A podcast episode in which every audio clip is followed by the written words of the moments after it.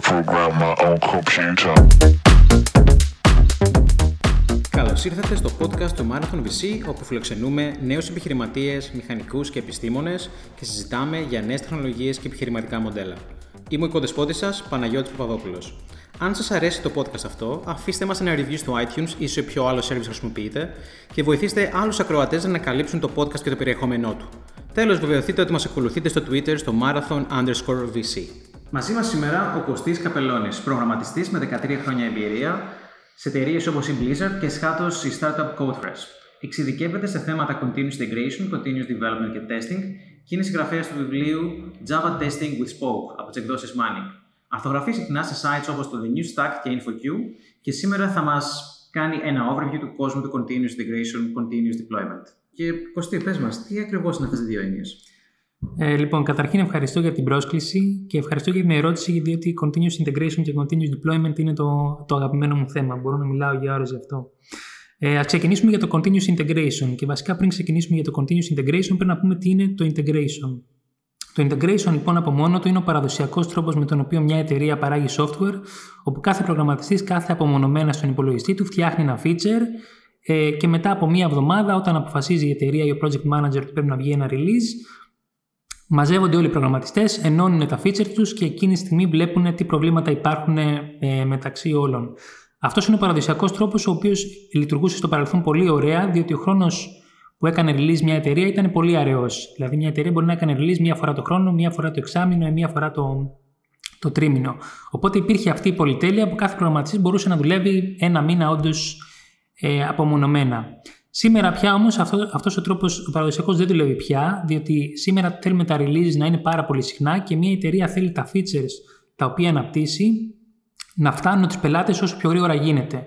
Οπότε ιδανικά θέλουμε να μην περιμένουμε κάποια συγκεκριμένη ημερομηνία στο τέλος του μήνα και να κάνουμε release, αλλά να κάνουμε release εκείνη τη στιγμή, μία φορά τη βδομάδα, μία φορά τη μέρα, μπορεί και περισσότερες φορές την ημέρα.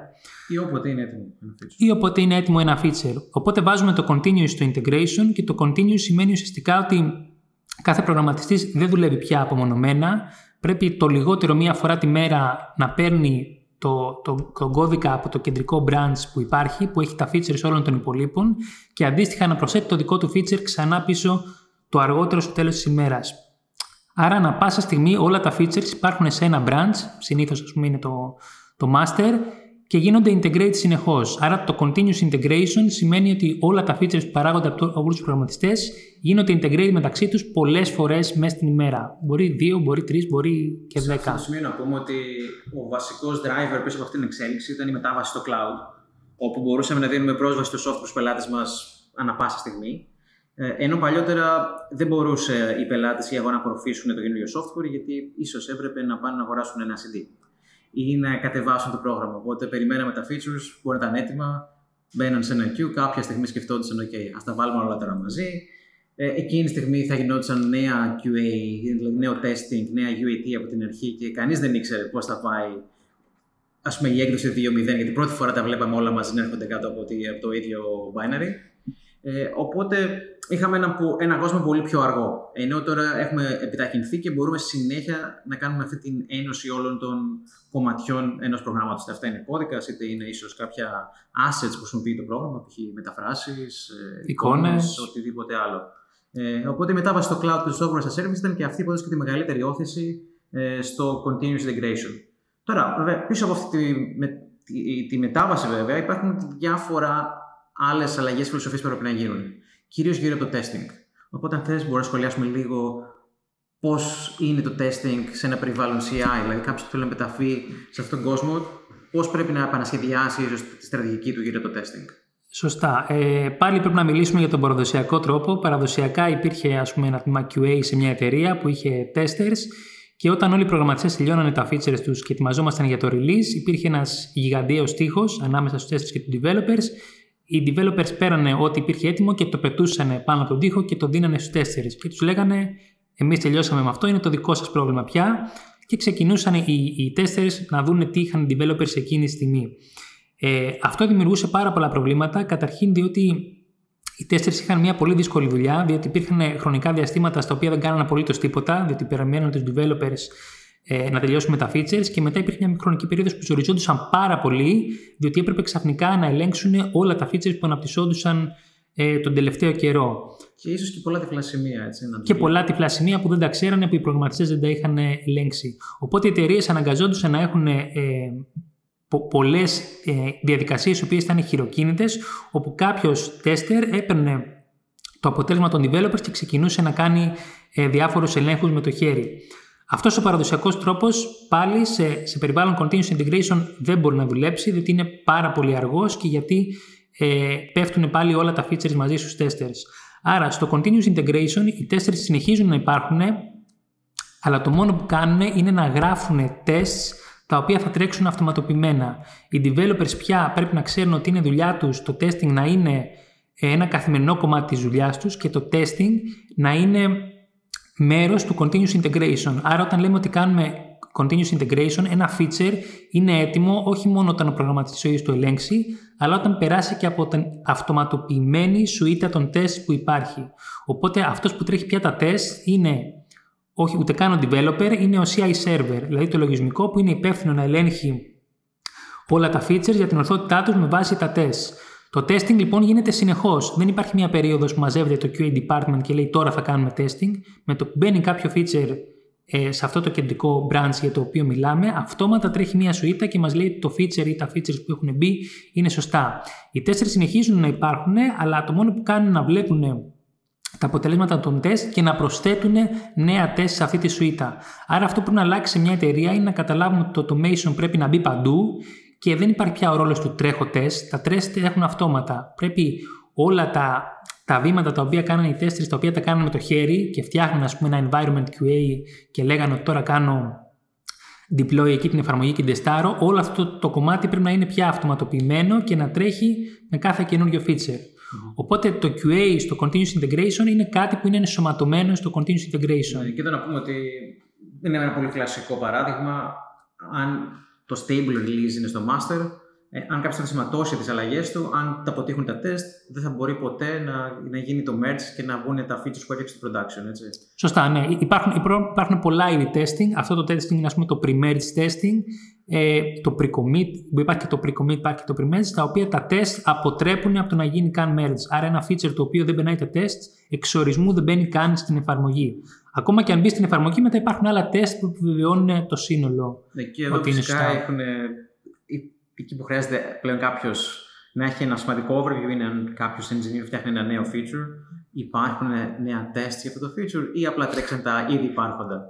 Ε, ή έχουμε κάνει δύο-τρία test τα οποία είναι πολύ απλοϊκά, είναι, δεν τεστάρουν στην ουσία τίποτα. Ναι. Ε, η εμπειρία σου τι σου δείχνει σε αυτό το, το θέμα, πώς μπορούμε κατά κάποιο τρόπο να επιβεβαιώσουμε ότι όχι μόνο Πονεμένη προσθέτουμε ιστορία. νέα features, αλλά προσθέτουμε και τα αντίστοιχα tests. Ε, εντάξει, εδώ θα πούμε υπάρχει και το μεγάλο κίνημα του test driven development που λέει ότι πριν, πριν ξεκινήσεις καν να γράφεις το feature, γράφεις το test. Και μάλιστα ε, η σωστή σειρά των γεγονότων είναι ότι γράφεις το test, το τρέχεις, βλέπεις ότι κάνει fail, μετά γράφεις το feature σου, ξανατρέχεις το test και βλέπεις ότι κάνει pass. Οπότε είσαι σίγουρος ότι το feature που μόλις έγραψες όντως ικανοποιεί και το test που μόλις έγραψες. Άρα κάθε feature με το που μπαίνεις στο, στο κοινό branch εξορισμού έχει και τα δικά του test. Ε, τώρα αυτή η μεθοδολογία ε, δεν θα έλεγα ότι είναι ας πούμε πανάκια και λύνει όλα τα θέματα, αλλά είναι καλό όταν ξεκινάει κάποιος να γράφει ένα feature να σκεφτεί όντως ποια είναι τα τεστ που αντιστοιχούν σε αυτό. Προφανώς θα υπάρχουν και άλλα τεστ που μπορεί να πιάνουν το ίδιο το, το feature, αλλά ιδανικά θα πρέπει κάποιος να σκεφτεί και να γράψει και τα, τα τεστ που ελέγχουν ε, ακριβώς αυτό. Για μένα όμως πιο σημαντικό είναι σίγουρα να ξέρουμε ότι υπάρχουν τεστ σίγουρα για τα υπάρχοντα bugs. Δηλαδή, ωραία, στείλαμε την εφαρμογή μας, βγήκε στην παραγωγή και βρήκαμε κάποιο bug. Πώς επιβεβαιώνουμε ότι αυτό το πρόβλημα δεν θα ξαναβγεί στο μέλλον; Πρέπει εκείνη τη στιγμή να γράψουμε ένα τεστ γι' αυτό, ούτως ώστε να ξέρουμε ότι όλα τα νέα features, κατ' ελάχιστο, δεν θα ε, ξαναφέρουν στην επιφάνεια το ίδιο bug. Αν βέβαια μπορείς να το κάνεις reproduce. Έτσι. Ναι, Αν εντάξει, ξέρει προ- τα δεδομένα, γιατί πολλές φορές έχει ο πελάτη κάποια δεδομένα μόνο στα οποία υπάρχει αυτό το bug και εμείς ποτέ με τα εσωτερικά fixtures ή ό,τι άλλο δουλειά έχουμε κάνει δεν μπορούσαμε να το Υ- βρούμε. Υπάρχουν ποτέ. και προβλήματα που είναι στο περιβάλλον του πελάτη, όντως, ή στο περιβάλλον γενικά. Δηλαδή, μπορεί να είναι στο περιβάλλον του working ή στη βάση. Εγώ μιλάω για τα, για τα features τα οποία είναι λογική που είναι Και δικά μας. Φυσικά, είπε στο περιβάλλον του πελάτη, εδώ έχουμε μια πολύ μεγάλη διαφορά σε διαφορετικούς οργανισμούς. Αν π.χ. έχεις ένα software as a service, είναι δικό σου το περιβάλλον, ξέρεις ακριβώς full πώς τρέχει. Εκτός από πράγματα όπως είναι ο client, μπορεί να είναι διαφορετικοί browsers ή κινητά. Ε, αν όμως φτιάχνει software το οποίο το τρέχει κάποιο στο δικό του περιβάλλον, ε, δηλαδή φτιάχνεις ένα εργαλείο που έχεις σαν το Microsoft Office ή το Splunk, τότε πρέπει να φτιάξεις να τεστάρεις θετικό συνδυασμό ίσως περιβάλλοντων πελάτη. Ναι, εκεί ίσως είναι καλύτερο να ξεκινήσεις ανάποδα, δηλαδή να πεις εγώ τέστερα όσο μπορούσα να τεστάρω και μετά απλά να ξεκινήσεις να διορθώνεις τα προβλήματα που όντως εμφανίζονται στον πελάτη αντί να προσπαθήσεις να τα προβλέψεις ε, όλα από πριν που είναι μάλλον ε, δύσκολο. Και μιας μιλάμε για testing, ε, ας μιλήσουμε λίγο για τα διαφορετικά επίπεδα testing και ίσως ποιος είναι υπεύθυνος για τη συγγραφή τους ή την παρακολούθησή τους. Ε, Ξεχνώντας τον παραδοσιακό τρόπο, σήμερα πια υπεύθυνος για testing είναι όλος ο κόσμος. Δηλαδή, όλοι στην εταιρεία πρέπει να θεωρούν ότι το testing είναι κάτι το οποίο αναφέρεται σε αυτούς. Άρα και οι προγραμματιστές πρέπει να γράφουν test, ίσως τα unit test που είναι αυτά που θέλουν, και οι testers πρέπει να γράφουν test και ενδεχομένως και οι business analysts να γράφουν test ή stakeholders.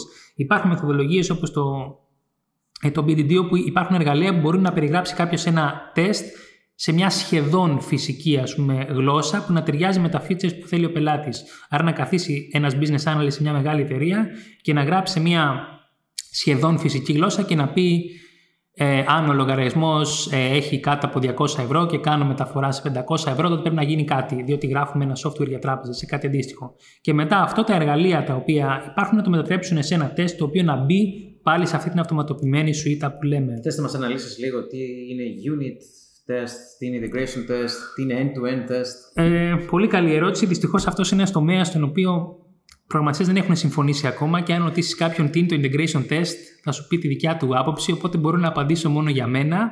Ε, unit test είναι το χαμηλότερο επίπεδο testing, το οποίο συνήθως ενδιαφέρει περισσότερο τους προγραμματιστές και είναι αυτό το οποίο ελέγχει την βασική λογική του προγράμματος και συνήθως βασίζεται μόνο στον πηγαίο κώδικα. Δηλαδή, έχω τον πηγαίο κώδικα, έχω μία κλάση, μία μέθοδο, ένα struct ή ό,τι έχει γλώσσα που χρησιμοποιεί ο καθένας και γράφω μία μικρή. Ε, ένα μικρό τεστ το οποίο ελέγχει μόνο τη λογική αυτού του πράγματος. Τίποτα άλλο. Είναι πάρα πολύ απλό και πολύ συγκεκριμένο και όταν σπάσει ένα τέτοιο τεστ, ξέρω απευθείας τι χάλασε και μπορώ να το διορθώσω κατευθείαν. Αυτά είναι τα, τα χαμηλότερα τεστ. Ακριβώς από πάνω έχουμε τα integration test, τα οποία είναι τα τεστ τα οποία ελέγχουν τα components του συστήματος. Δηλαδή, μπορεί να έχω ένα component που επικοινωνεί με μια βάση δεδομένων, με ένα άλλο API, με ένα, ένα web service, με ένα δίκτυο ή ένα client interface. Οπότε πια εκεί δεν είναι μόνο δικός μου κώδικας, αλλά είναι και ένα εξωτερικό σύστημα. Και συνήθως, αλλά όχι πάντα, πριν τρέξω ένα integration test, πρέπει κάτι να κάνω deploy. Δηλαδή να βεβαιωθώ ότι η βάση που θα χρησιμοποιώ είναι όντως ε, deploy, να βεβαιωθώ ότι το web service που συνδέομαι είναι, είναι όντως app, ο client. Ε, αυτά τα τεστ εξορισμού είναι λίγο πιο πολύπλοκα, παίρνουν και περισσότερο χρόνο να τρέξουν, συνήθως απαιτούν και ένα περιβάλλον να στείλει πρώτα και όταν κάποιο τέτοιο τεστ σπάσει, δεν είναι ακριβώς ξεκάθαρο τι έχει χαλάσει. Δηλαδή, μπορεί να είναι κάτω η βάση, μπορεί να είναι αυτό ο κωδικάς μου, μπορεί να έχει αλλάξει το contract κτλ. Ε, αλλά αναγκαζόμαστε να έχουμε κάποια τεστ, διότι όταν τεστάρουμε ένα μεγάλο σύστημα ή και microservices, ε, κάποια πράγματα πιάνονται μόνο με, με integration test. Κλασικά προβλήματα που λύνουμε με integration test είναι όλα τα θέματα της βάσης. Δηλαδή, αν έχουμε ας πούμε, στη βάση μας triggers ή transactions ή timeouts ή όλα αυτά, αυτά δεν μπορούν να τεσταριστούν με unit test που κοιτάνε μόνο τον κώδικα, πρέπει να έχουν το, το σύνολο. Αυτές οι δύο κατηγορίες είναι ας πούμε, τα απολύτως απαραίτητα που θα έλεγα ότι είναι τα minimum που πρέπει να έχει μια εταιρεία για να μπορεί ότι μπορώ να κάνω testing. Από εκεί και πέρα υπάρχουν πολλές κατηγορίες όπως ε, load testing που εξετάζουμε το πόσο μπορεί να αντέξει το σύστημα ε, στην κίνηση που θέλουμε να αντέξει, acceptance testing, όπου ίσως βάζουμε τον πελάτη να δει το σύστημα ο ίδιος και να μας πει ναι, όντως τα features που μου δίνετε είναι αυτά που θέλω και ε, βάζουμε την υπογραφή του και λέει ότι είναι εντάξει, το user acceptance. Ε, υπάρχουν testing που κοιτάμε, ε, πώς το λένε, disaster recovery, δηλαδή επίτηδες εμείς ζορίζουμε με κάποιο τρόπο το σύστημα, δηλαδή ρίχνουμε μια βάση, ρίχνουμε ένα service και βλέπουμε τι κάνει το σύστημα ε, εκείνη τη στιγμή και μετά μπορεί να υπάρχουν και διάφορα, διαφορετικά είδη testing για, για κάθε οργανισμό που κάνει κάτι συγκεκριμένο. Δηλαδή μπορεί ας πούμε σε μια εταιρεία η οποία έχει embedded συστήματα και πρέπει το σύστημά της όχι μόνο να είναι σωστό αλλά να είναι και γρήγορο, ε, να υπάρχουν και latency testing όπου βλέπουμε ότι όλα τα request είναι από κάτω, κάτω από κάποιο συγκεκριμένο χρονικό ε, όριο ε, και ικανοποιούν αυτό που θέλουμε να κάνουμε. Κάτι που αμελήσαμε να συζητήσουμε μέχρι στιγμής είναι ότι καλή ύπαρξη των τεστ, που μπορεί να τα γράψουμε κώδικα, αλλά ακόμα πιο σημαντική ίσως είναι η ύπαρξη των δεδομένων πάνω στα οποία θα τεστάρουμε, τα λεγόμενα fixtures. Ναι, ε, εντάξει, αυτό είναι μια άλλη μεγάλη συζήτηση. Υπάρχει εκεί ένα μεγάλο, ας πούμε, ένας μεγάλος διαχωρισμός στο τι πρέπει να κάνουμε αυτά τα δεδομένα. Υπάρχουν, ε, υπάρχει η σχολή η οποία λέει ότι όταν ξεκινάνε τα τεστ τα δεδομένα υπάρχουν ήδη εκεί, δηλαδή έχουμε φροντίσει από πριν εμείς να φτιάχνουμε τις βάσεις κατάλληλα με τα κατάλληλα δεδομένα και τα τεστ απλά να τα βρουν έτοιμα. Ή η άλλη σχολή είναι που λέει ότι τα, τα ίδια τα τεστ ε, πρέπει να έχουν features και να δημιουργούν τα ίδια δεδομένα τα οποία χρησιμοποιούν. Και αντίστοιχα όταν τελειώνει yeah. και το τεστ. Corner cases πολλές φορές. Ναι, και τα corner cases και αντίστοιχα όταν τελειώνει το τεστ να καθαρίζει τα δεδομένα που έχει. Αυτοί είναι οι δύο τρόποι προσέγγισης. Δεν θα πω ότι είναι ο ένας πιο σωστός με τον άλλο. Εξαρτάται την εταιρεία και τι βολεύει τον, τον καθένα. Ε, έχουν πλεονεκτήματα και μειονεκτήματα και οι, οι δύο. Το μεγάλο μειονέκτημα της πρώτης μεθόδου είναι ότι κάποιος πρέπει να είναι υπεύθυνος για να ενημερώνει τα δεδομένα, δηλαδή όταν αλλάζει το business και αλλάζουν τα features, κάποιος πρέπει να παρακολουθεί και να βλέπει τα δεδομένα ότι όντως είναι αυτά που θέλουμε να, και πολλές να φορές είναι. Υπάρχουν ε, άνθρωποι από το QA πολλές φορές που σε συνεργασία με έναν product manager, ε, φτιάχνουν μια ολόκληρη μηχανή που παράγει τα δοκιμαστικά δεδομένα για να φτιάξει διαφορετικά σενάρια. Ναι, αυτή η μηχανή πρέπει όμως να συνεχίσει να είναι σωστή. Διότι το ναι. κλασικό που γίνεται είναι ότι μπαίνουν νέα features και τα δεδομένα που έχουν πια δεν είναι αυτά που περιμέναμε. Οπότε κάποια τεστ χαλάνε, όχι γιατί φταίει ο κωδικάς μας ή τα τεστ, αλλά γιατί τα δεδομένα ε, αλλάξανε. Και σε ένα περιβάλλον που δεν είναι π.χ. όπως είπαμε ένα software as a service που είναι fully controlled, ε, πρέπει να έχουμε και versioning και στα fixtures και στα tests, γιατί προφανώς το κάθε version χρησιμοποιεί και άλλα, αλλά να είναι και backwards compatible και εκεί η πολυπλοκότητα ε, μεγαλώνει θετικά. Ε, Μιας και είδαμε τώρα τι είναι το test και τι είναι το CI. Πάμε στο CD. Αν το CI τρέξει, τι, τι κάνουμε μετά, ποιο είναι το αποτέλεσμά του; Το, το CI εκεί που σταματάει είναι ότι έχουμε integrated όλα τα τα features ε, σε ένα branch και ξέρουμε ότι είναι και τεσταρισμένα, ότι είναι έτοιμα και ότι έχουν περάσει το test suite. Παρακάτω είναι το, το CD. Διαφορετικά suites, έτσι θα έχουμε τα Ναι, διαφορετικά suites. Ε, εγώ λέω μία, αλλά μπορεί να είναι 50 Μία εταιρεία θέλει να είναι σοβαρή για το unit testing, θα πρέπει να δοκιμάσει ξεχωριστά το mobile app της ή το website της και να κάνει και όλο το integration end to end και να ξέρει ότι ε, αυτό που θα δει ο τελικός πελάτης θα είναι ένα κουμπί που θα κάνει κλικ, θα καταλήξει τελικά να ενημερωθεί η βάση που πρέπει ή το μη microservice το οποίο θα τρέξει. Ναι. Ε, οπότε τρέχουν τα τεστ, πρασινίζουν όλα, μπορούμε πλέον ο κωδικά μα να μπει στο master και μέχρι εδώ είναι το continuous integration. Εκεί τελειώνει το continuous integration. Μετά ξεκινάει το continuous ε, delivery, deployment, το τι μπορεί να σημαίνει διαφορετικά πράγματα. Ε, το οποίο πάλι πρέπει να δούμε τι είναι το, το delivery από μόνο του πριν πάμε στο continuous. Παλαιότερα ο παραδοσιακός τρόπος ήταν ότι κάποιος ήταν υπεύθυνος και έλεγε: Ωραία, τώρα η εφαρμογή μου τεσταρισμένη, πρέπει να την κάνω deploy.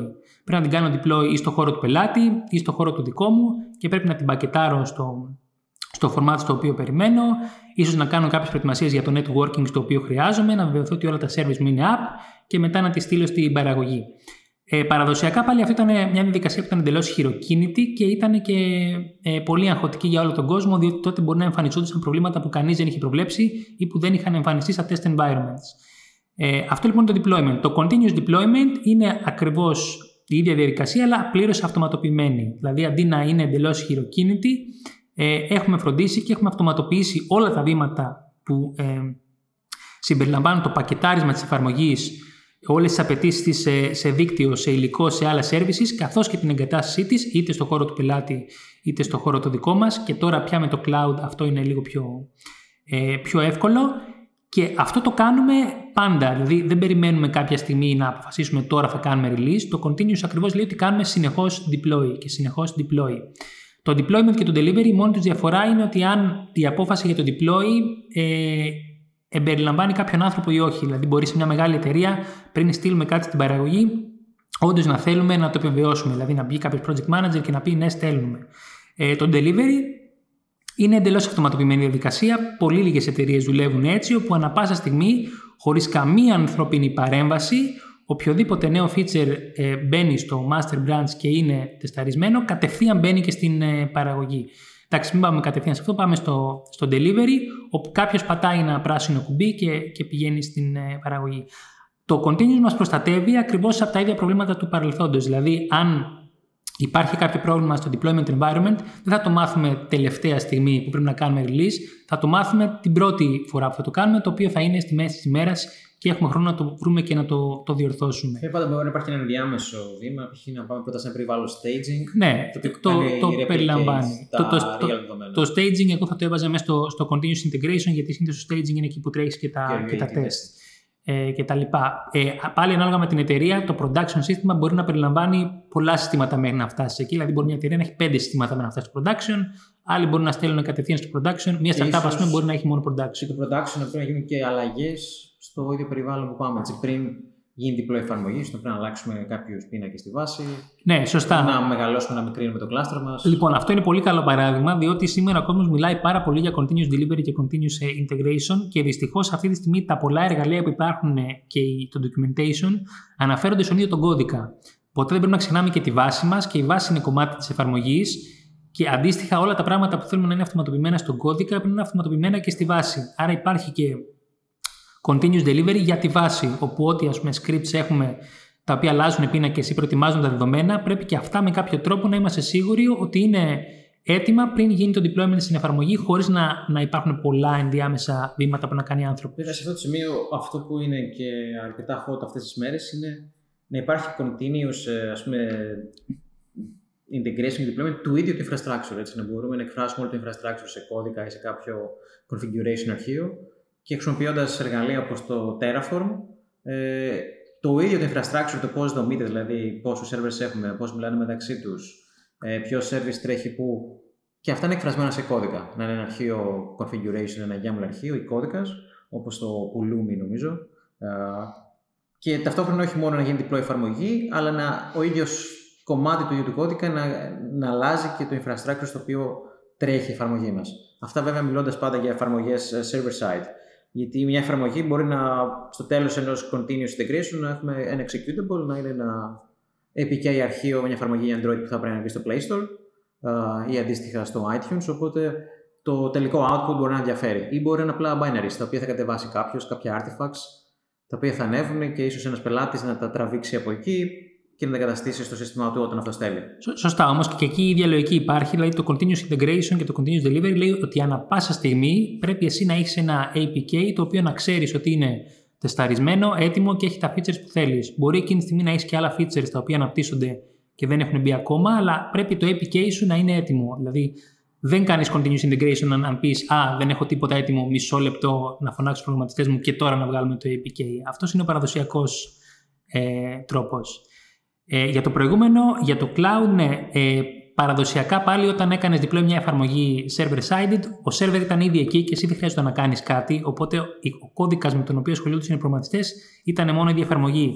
Σήμερα στο cloud, κώδικας είναι και το infrastructure σου. Δηλαδή, θα πρέπει πριν κάνεις το deployment να είσαι σίγουρος ότι το, το ίδιο το infrastructure είναι έτοιμο. Οπότε το CI/CD αναφέρεται και στο infrastructure, στους load balancers, στις βάσεις σου, servers που έχεις. Τα ίδια πράγματα ισχύουν και εκεί. Ε, σε ένα ιδανικό κόσμο θα κάναμε ένα deployment και θα πηγαίναμε σπίτι μας. Αλλά σπάνια αυτό είναι η αλήθεια, έτσι.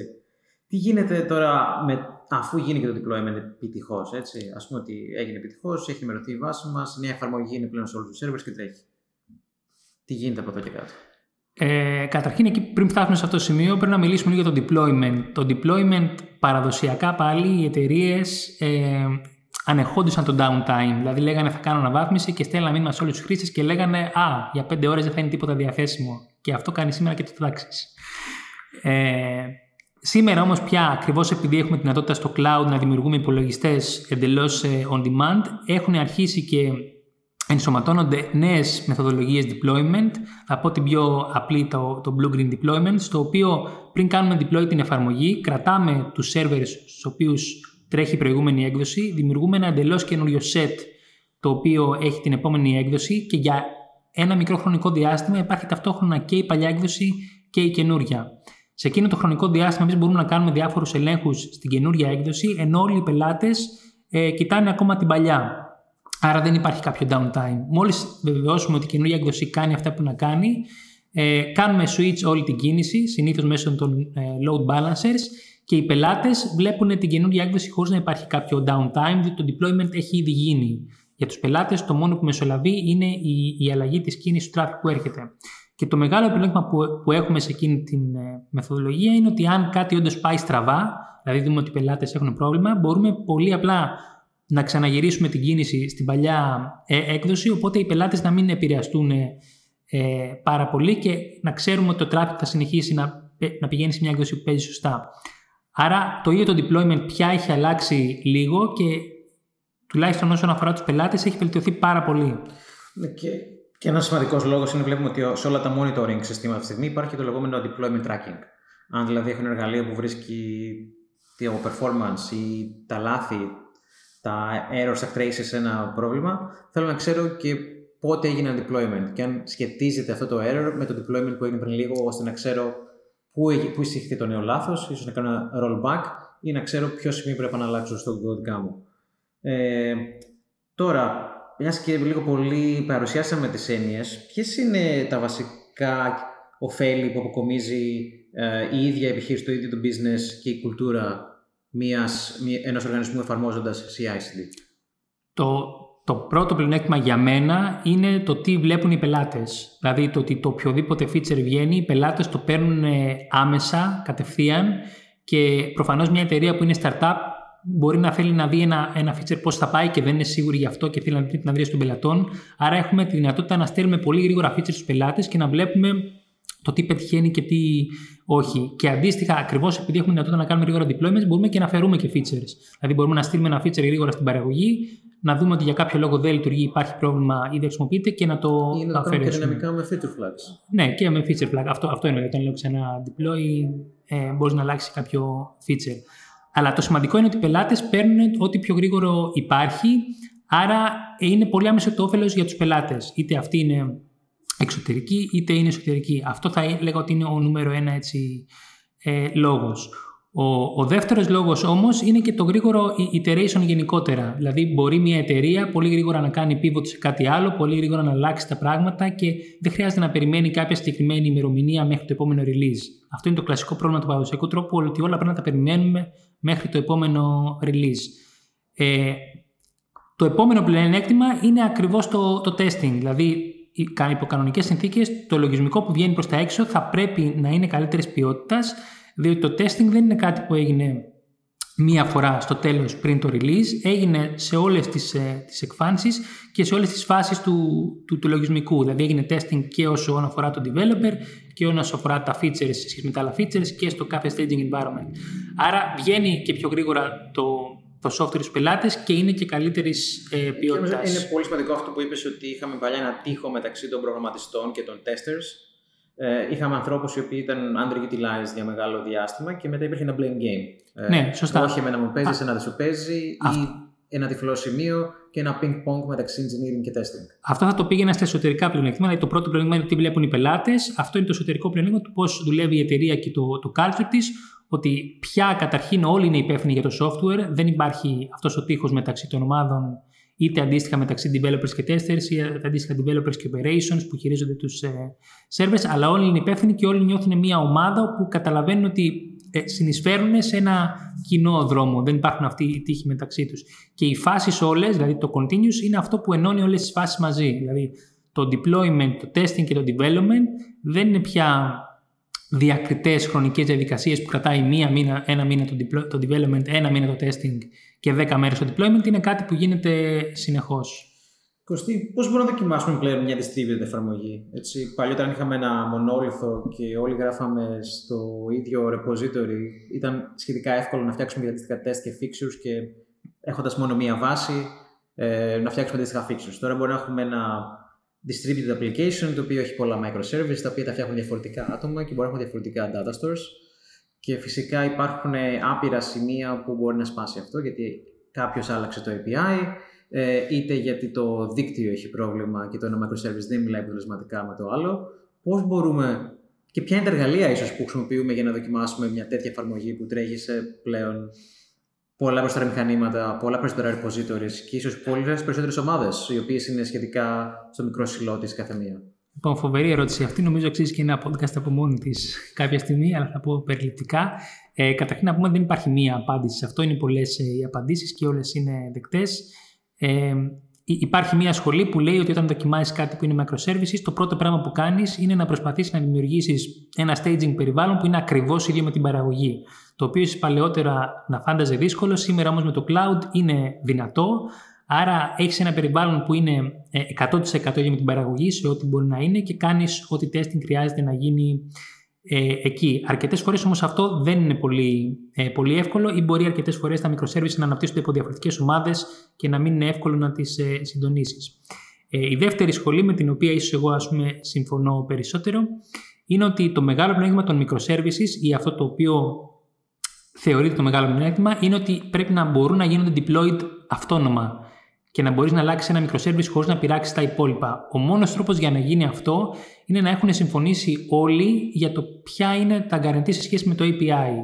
Δηλαδή, είναι πολύ εύκολα τα πράγματα αν όλες οι ομάδες έχουν συμφωνήσει ότι οι αλλαγές στο API γίνονται πάντα και είναι backwards compatible. Άρα, αυτό κάνει πολύ εύκολη την παραγωγή κώδικα για μια οποιαδήποτε ομάδα, διότι δεν χρειάζεται να ελέγξει όλο το σύστημα.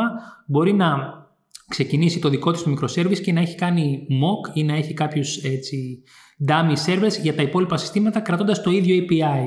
Οπότε βασιζόμαστε στη λογική ότι αν το κάθε σύστημα παίζει μόνο του σωστά και το API είναι guaranteed ότι είναι το ίδιο, τότε λογικά ε, παίζουν και όλα. Και αυτό είναι και το πλεονέκτημα ότι μπορούμε να κάνουμε deploy κάτι μόνο Σε αυτό το σημείο νομίζω ότι αμελήσαμε να σχολιάσουμε ένα πολύ σημαντικό output του CI που πέρα από το κώδικα ή το artifacts που παράγεται, ε, πολλές φορές παράγεται και documentation στο τέλος ενός continuous integration. Ναι, το, το, το, CI περιλαμβάνει και άλλα πράγματα που δεν τα είπαμε. Το security καταρχήν είναι πολύ σημαντικό στο documentation. Δηλαδή, αρκετές φορές οι εταιρείες θεωρούν ότι το security είναι κάτι που γίνεται πριν το release, το οποίο είναι πάλι μια φάση μόνο του και τώρα θα ελέγξουμε το σύστημα για security. Ενώ υπάρχει το continuous security scanning, όπου συνεχώς τρέχει το security.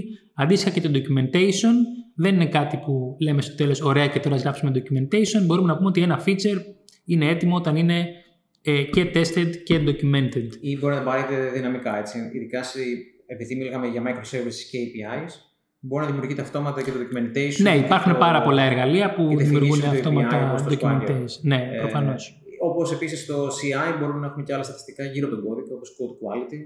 Και αν π.χ. δούμε ότι το release πλέον, ε, το code complexity έχει αυξηθεί πάρα πολύ ή έχουμε κάποια imports τα οποία είναι outdated, να μην γίνεται το build. Σωστά. Από τη στιγμή που έχεις ένα, ένα pipeline που κάνει το continuous integration, μέσα μπορείς να βάλεις πάρα πολλά εργαλεία ανάλογα με την επιχείρηση και το τι θεωρείς σημαντικό. Δηλαδή, κάποια επιχείρηση μπορεί να θεωρεί πολύ σημαντικό το quality. Είχα βλέπει παλιότερα και σε εταιρείες που το quality ήταν μέσα στο συμβόλαιο. Δηλαδή, σου έλεγε δεν παίρνουμε το, το πρόγραμμα αν δεν ικανοποιεί αυτά και αυτά και αυτά. Οπότε το quality ήταν κάτι που ήταν ε, καθημερινό. Κάποια εταιρεία μπορεί να μην την ενδιαφέρει. Μπορεί δηλαδή μια startup να πει προτιμώ το σύστημά μου να είναι σωστό και secure και ας μην έχω το τέλειο documentation ε, αυτή τη στιγμή. Για απλά να έχω χρήστες. ναι. Ε, το άλλο όμως που ήθελα να τελειώσω με τα microservices ε, είναι ακριβώς επειδή υπάρχει αυτή η αλλαγή αυτή από το, από το monolith πάμε στα microservices, το δίκτυο πια ε, δεν είναι κάτι που ήταν περιφερειακό της εφαρμογής, είναι κάτι κεντρικό, διότι όλα τα microservices μεταξύ τους ε, μιλάνε μέσω του δικτύου. Άρα πρέπει τα test μας και το infrastructure μας να, να ξέρει και τι κάνει και το δίκτυο. Υπάρχουν λοιπόν είτε αρκετές βιβλιοθήκες ε, είτε και αρκετά service μέση, τα οποία μας επιτρέπουν να, να δούμε τι κάνει το δίκτυο σε διάφορες ε, περίεργες καταστάσεις. Παραδείγματος χάρη να εισάγουμε λάθη, ε, latency, ε, προβλήματα, jitter και να βεβαιωθούμε ότι η εφαρμογή μας ε, μπορεί να ανακαλύψει και αυτές τις ανάγκες. Άρα, όταν γίνει ένα microservice, θα πρέπει να ξέρουμε ότι το έχουμε δοκιμάσει και κάτω από συνθήκες που το δίκτυο έχει διάφορα προβλήματα. Άρα, τώρα εισέρχονται στην εξίσωση όχι μόνο οι developers και οι testers, αλλά και άνθρωποι με γνώση συστημάτων. Ναι, είναι, είναι αυτό που λέγαμε πριν ότι οι ομάδες ενώνονται μεταξύ τους και οι developers και οι testers και οι system administrators ή οι service engineers, όπως θες να τους πεις, ε, είναι μία, μία ομάδα. Το, το, το σημαντικό πάντως είναι ότι ένα microservice σωστά φτιαγμένο θα πρέπει να, να παίζει ιδανικά και στην περίπτωση που γύρω του όλα έχουν πέσει. Δηλαδή να, να μπορεί να συνεχίσει να υπάρχει, να απαντάει σε ό,τι το ρωτήσουν, ακόμα και αν όλα τα service γύρω του δεν, ε, δεν υπάρχουν. Πολύ ωραία. Και πριν κλείσουμε, θα ήθελα να μας πεις δύο λόγια για την εταιρεία που δουλεύει στην Goldfresh και ποιος είναι ο ρόλος σου εκεί; Ε, λοιπόν, η Codefresh είναι μια startup που έχει ξεκινήσει εδώ και δύο χρόνια. Είναι μια εταιρεία CI/CD, ακριβώς αυτό που συζητάμε σήμερα. Ε, ουσιαστικά είναι ανταγωνίστρια του Jenkins, του Travis, ε, είναι fully on, on cloud, υπάρχουν και on-premise ε, versions και αυτό που ξεκίνησε να κάνει που είναι το συγκριτικό του πλεονέκτημα είναι ότι σε αντίθεση με όλες τις άλλες εταιρείες ε, ξεκίνησε από την αρχή με containers. Δηλαδή, όταν εμφανίστηκε το Docker, η Codefresh είπε: Βλέπουμε ότι οι containers είναι το επόμενο βήμα παρακάτω, άρα ό,τι κάνουμε θα είναι γύρω από τους ε, containers. Οπότε, αρκετές άλλες εταιρείες CI προσπαθούσαν να προσαρμόσουν ε, τα συστήματά τους που είχαν ήδη και λειτουργούσαν για VMs να τα φέρουν στους containers. Η Codeverse ξεκίνησε από, τους, από το 0 με, με containers και αντίστοιχα και με το Kubernetes, Kubernetes όπως θέλουμε το λέμε, ε, και το, το, τους clusters γενικά και τους containers. Οπότε αυτό προσφέρει η εταιρεία. Εγώ στην εταιρεία είμαι developer advocate, το οποίο είναι ένας περίεργος ε, ρόλος και πάλι αν ρωτήσεις κάποιον τι είναι θα σου πει διαφορετικά πράγματα. Το developer κομμάτι του τίτλου λέει ότι όντως γράφω λίγο προγραμματισμό ακόμα. Ε, κυρίως όμως πια γράφω ε, παραδείγματα, παρουσιάσεις ή κάνω κάποιες δοκιμές ε, για features, demos σε πελάτες της εταιρείας. Το κομμάτι advocate είναι το κομμάτι, θα μπορούσα να πω, του διαφημιστή, όπου ουσιαστικά αναγκάζομαι και έχω γνώση του προϊόντος ε, και όλων των features που βγαίνουν κάθε στιγμή και είτε γράφω άρθρα για αυτά, ε, είτε κάνω παρουσιάσεις πελάτες, είτε μιλάω με πελάτες για το τι, τι features θα θέλουν να δουν παρακάτω και λειτουργώ στο δημόσιο πρόσωπο της εταιρείας. Είναι ένας ρόλος ανάμεσα στο public relations και στο, στο development. Ε, και εμένα προσωπικά που μου αρέσει διότι δεν, δεν φεύγω μακριά από τον κώδικα, δηλαδή συνεχίζω να γράφω κώδικα ε, αλλά γράφω άρθρα που μου αρέσει πάρα πολύ, ειδικά για CI/CD και, και testing. Και κατά κύριο λόγο αφοσιωμένο στις ανάγκες και στα προβλήματα των πελατών. Ναι, στον πελατών. Ε, το, το advocate, η λέξη advocate είναι ουσιαστικά ότι παίρνω το μέρος των πελατών και είμαι ο, ο internal stakeholder για τους πελάτες. Δηλαδή, πριν μπει κάποιο νέο feature, ε, με ρωτάνε τη γνώμη μου και μου λένε τι πιστεύεις ότι θα πούνε οι πελάτες γι' αυτό; Και εγώ λέω ναι, είναι όντως πολύ καλό feature ή όχι, δεν είναι πολύ ε, καλό feature. κάποιος για να γίνει ένας εξαιρετικός tech evangelist; Ή άνθρωπο. Ναι, είναι παρόμοιοι οι ρόλοι. Ε, το, το πρώτο είναι καταρχήν να του αρέσει να, να, να μιλάει δημόσια και να γράφει δημόσια. Το γράψιμο είναι πάρα πολύ σημαντικό ε, και οι ομιλίες και να είναι και παθιασμένος για αυτό που μιλάει. Δηλαδή, αυτό που βλέπει ο κόσμος γύρω σου είναι ότι αν είσαι παθιασμένος για αυτό που μιλάς, όντως πιστεύεις σε αυτό. Δηλαδή, εγώ και γενικά πιστε... και στην Κότρε ω εταιρεία, αλλά και στο CICD ε, πιστεύω ως μεθοδολογία, οπότε αυτό φαίνεται με όποιον ε, μιλάω. Άρα να έχεις πάθος για αυτό που κάνεις, να μπορείς να μιλήσεις γι' αυτό, να μπορείς να γράψεις γι' αυτό και να μπορείς να έχεις επαφή με διαφορετικούς ανθρώπους διαφορετικών ειδικοτήτων. Δηλαδή εγώ αυτή τη στιγμή πρέπει να μιλάω και με το τμήμα marketing της εταιρείας που μιλάμε για θέματα marketing και με τους πελάτες που μιλάμε για features και με το development που μιλάμε για θέματα ε, κώδικα. Οπότε είναι ένας συνδυασμός ρόλων που ίσως δεν ταιριάζει σε κάποιον που μπορεί να πει εγώ θέλω να είμαι μόνο προγραμματιστής, να γράφω κώδικα και δεν θέλω να με ενοχλεί κανείς άλλος. Ή κάποιος αν είναι project manager που λέει: Εγώ θέλω να κάνω μόνο manage τα έργα και δεν με ενδιαφέρει καθόλου ο κώδικας. Τότε είναι λίγο δύσκολο να γίνεις ε, tech evangelist. Πολύ ωραία, Κωστή. Σε ευχαριστούμε σε αυτό το σημείο. Ε, φυλασσόμαστε για ένα podcast στο μέλλον να μιλήσουμε αποκλειστικά για distributed testing. και εγώ ευχαριστώ. Ευχαριστούμε πολύ και μέχρι την επόμενη φορά. Μείνετε συντονισμένοι. Ευχαριστούμε πολύ που μας ακούσατε και μην ξεχνάτε να γραφτείτε στο podcast μέσω του iTunes ή του SoundCloud. Αν σας άρεσε αυτό το επεισόδιο, θα σας ήμουν ευγνώμων αν το μοιραζόσασταν στα social media. Όπως πάντα, είμαστε ανοιχτοί σε προτάσεις για νέους ομιλητές και θέματα μέσω του λογαριασμού μας στο Twitter marathon_vc. Μέχρι την επόμενη φορά.